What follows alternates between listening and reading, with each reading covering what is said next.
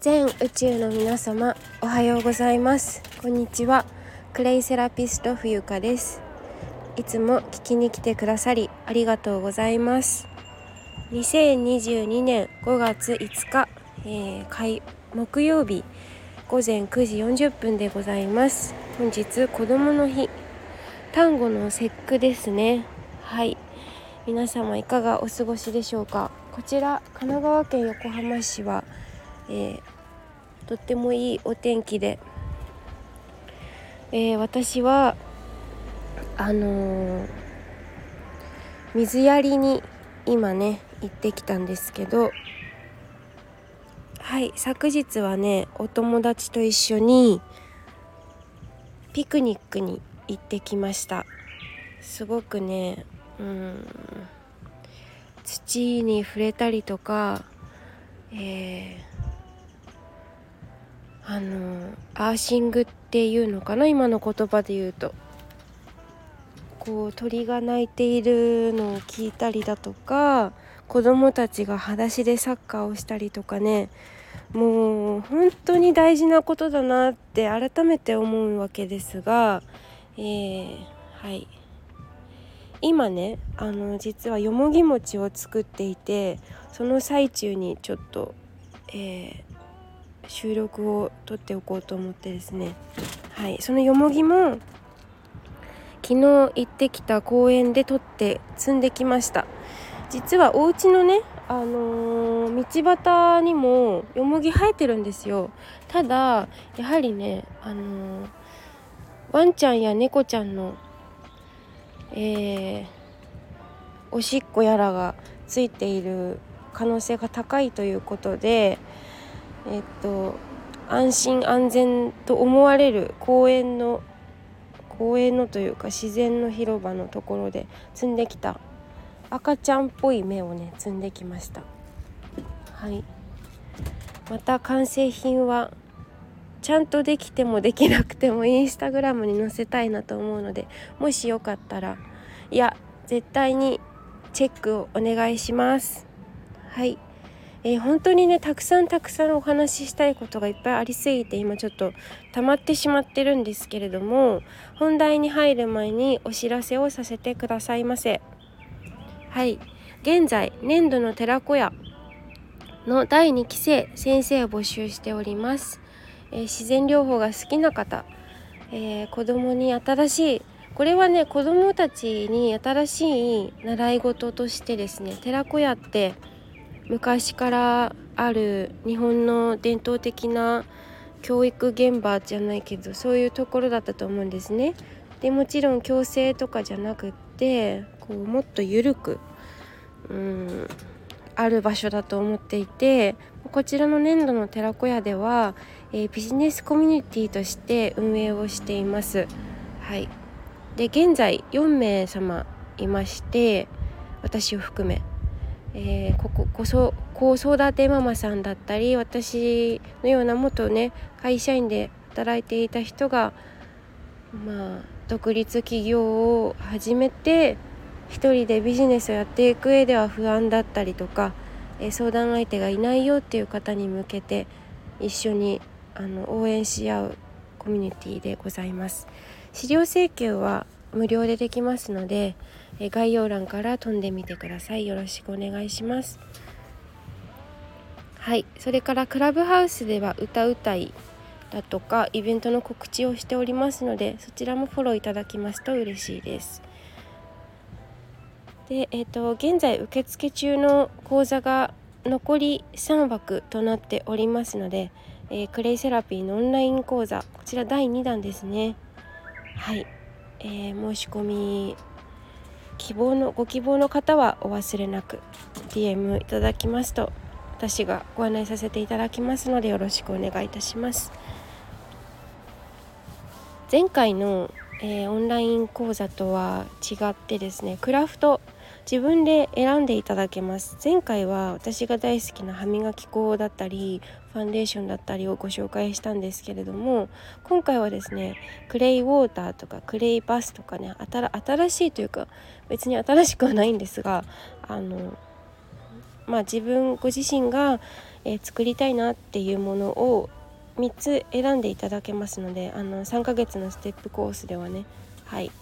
ろしくお願いします。それから、えー、明日もう明日だ、えー、19時30分より、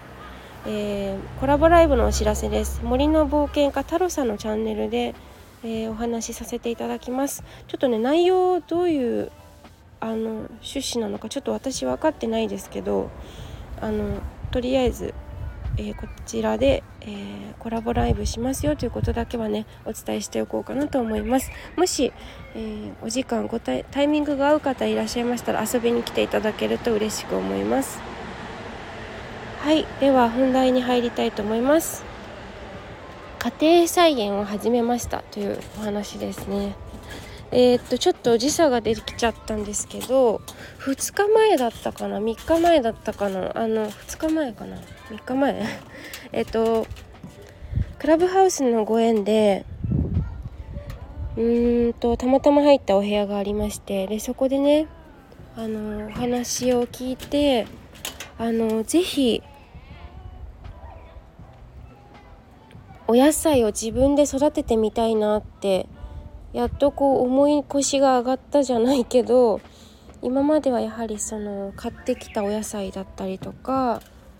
えー、ぬか漬けをしてもですね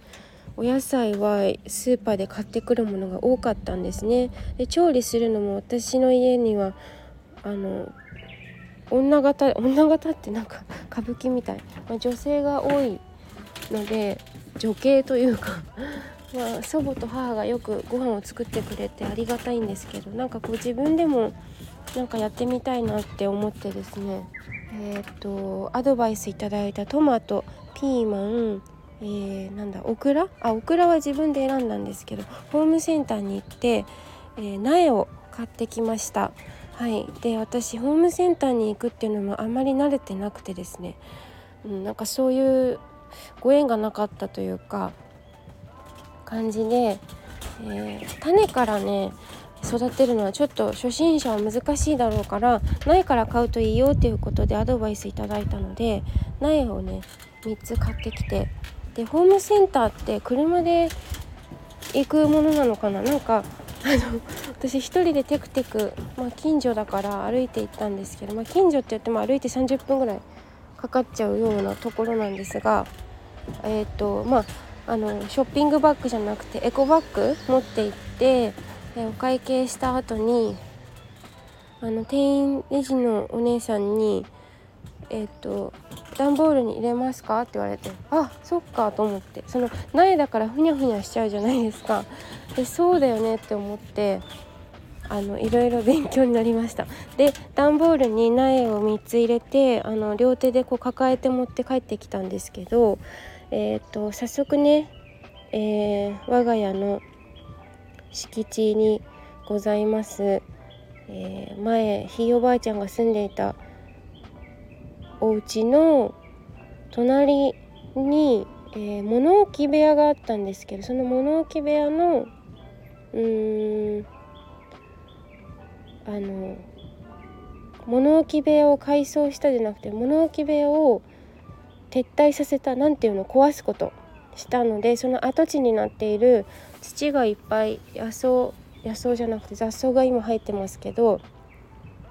そこからそこをねあの小さなシャベルで掘り起こして掘って掘ってでトマトとピーマンとオクラの苗をちょっと備え付けてみました。今日が2日目の朝だったのでお水をやったんですけど1日目のね動画水やり動画は昨日アーカイブ残してまして10分以内で終わってると思うのでもしよかったら見てもらいたいなと思いますがあの本当に初めてすぎて何も分からずあのトマトはあまり水をかけない方がいいってあかけすぎない方がいいってあのウクレレの大五郎さんに教えてもらったので、はい、ありがとうございました。えー、夏？6月ぐらいには収穫できるのかな？なんか60日から70日ぐらいで収穫ができますって取扱説明書みたいなものにはそのように書いてあったんですけれどもうんすごくね楽しみだなって思うのとドキドキ。ねえちゃんと育つかなとかいろんなことをむにゃむにゃ考えてしまうんですけどそれはちょっと考えは置いといて とりあえずねなんかこれからの時代はうーん自分やっぱりその災害とかに備える具体的な案が必要だなって感じていてその日本人はやはり輸入にすごく頼っているのでねあの自分の手で、えー、食べるものを作り出し生み出しそして調理し食べていく本当にこうあの食っていくってそのお金のことでよく言いますけど実際にこう命自分の命ってやはりお塩とお水と、えー、お野菜だったり食べるもの作物っていうのがすごい一番大事なわけじゃないですか。で私先日ストーリーズにもあげてあげたんですけどこれからはもう日本人が出稼ぎに行くような時代に突入していると思うんですよね。なぜかというとまあ日本は、えー、人口が減っていくでえっ、ー、とさ作物じゃなくて資源がない国なのでうーんやっぱりこう労働力っていうか一生懸命働くことが必要なんですよね。で、まあ、怠けているとはまた違うんですけどちょっとねここで一回きちんと人生設計じゃないけど見直すべきなんじゃないかなってそういう転換期には来ていると感じていて私のお友達はもう早くからそういうことに気づいていてえ第一次産業さんを応援したりだとか、まあ、自分で家庭菜園を、えーと、頑張って頑張ってというか好きでやってるのかもしれないけど、まあ、そういうことに早くから、うん、勉強して、えーと、食べていく生活を営んでいるっていう方も何人もいらっしゃいますし。うん、なんかこれからはやはりその災害ってなった時にスーパーに駆け込む人っまあその情報弱者っていうか情報格差っていうのもあるかもしれないですけど、うん、あのまず育てるところ。自分の手でちゃんと本当に食べていく力があるかどうかで、えー、変わっていくんじゃないかなって思っています。はい。はい、だから、えー、私もちょっとね家庭菜園やろうやろうと思いつつこれまで、えー、できていなかったので今回はえー、2022年の春。はい。あすごいね。ホームセンター混んでたんですよね。でいろんな方が教えてくださったんですけど今の時期はうんまあゴールデンウィークっていうのもあるのかもしれないんですけどすごい混んでて、まあ、苗を買いに来る人が多いから混んでるんじゃないかっていうお話もありましたしはい。ということで家庭菜園皆さんもされてる方も結構このスタンド FM 中でも多いのかな？ちょっと分かりませんが。はい。ということで聞いていただきましてありがとうございました、えー、よもぎ餅どうなったかな？ちょっと戻ってよもぎ餅作りたいと思います。最後まで、えー、ご清聴ありがとうございました。クレイセラピスト冬香でした。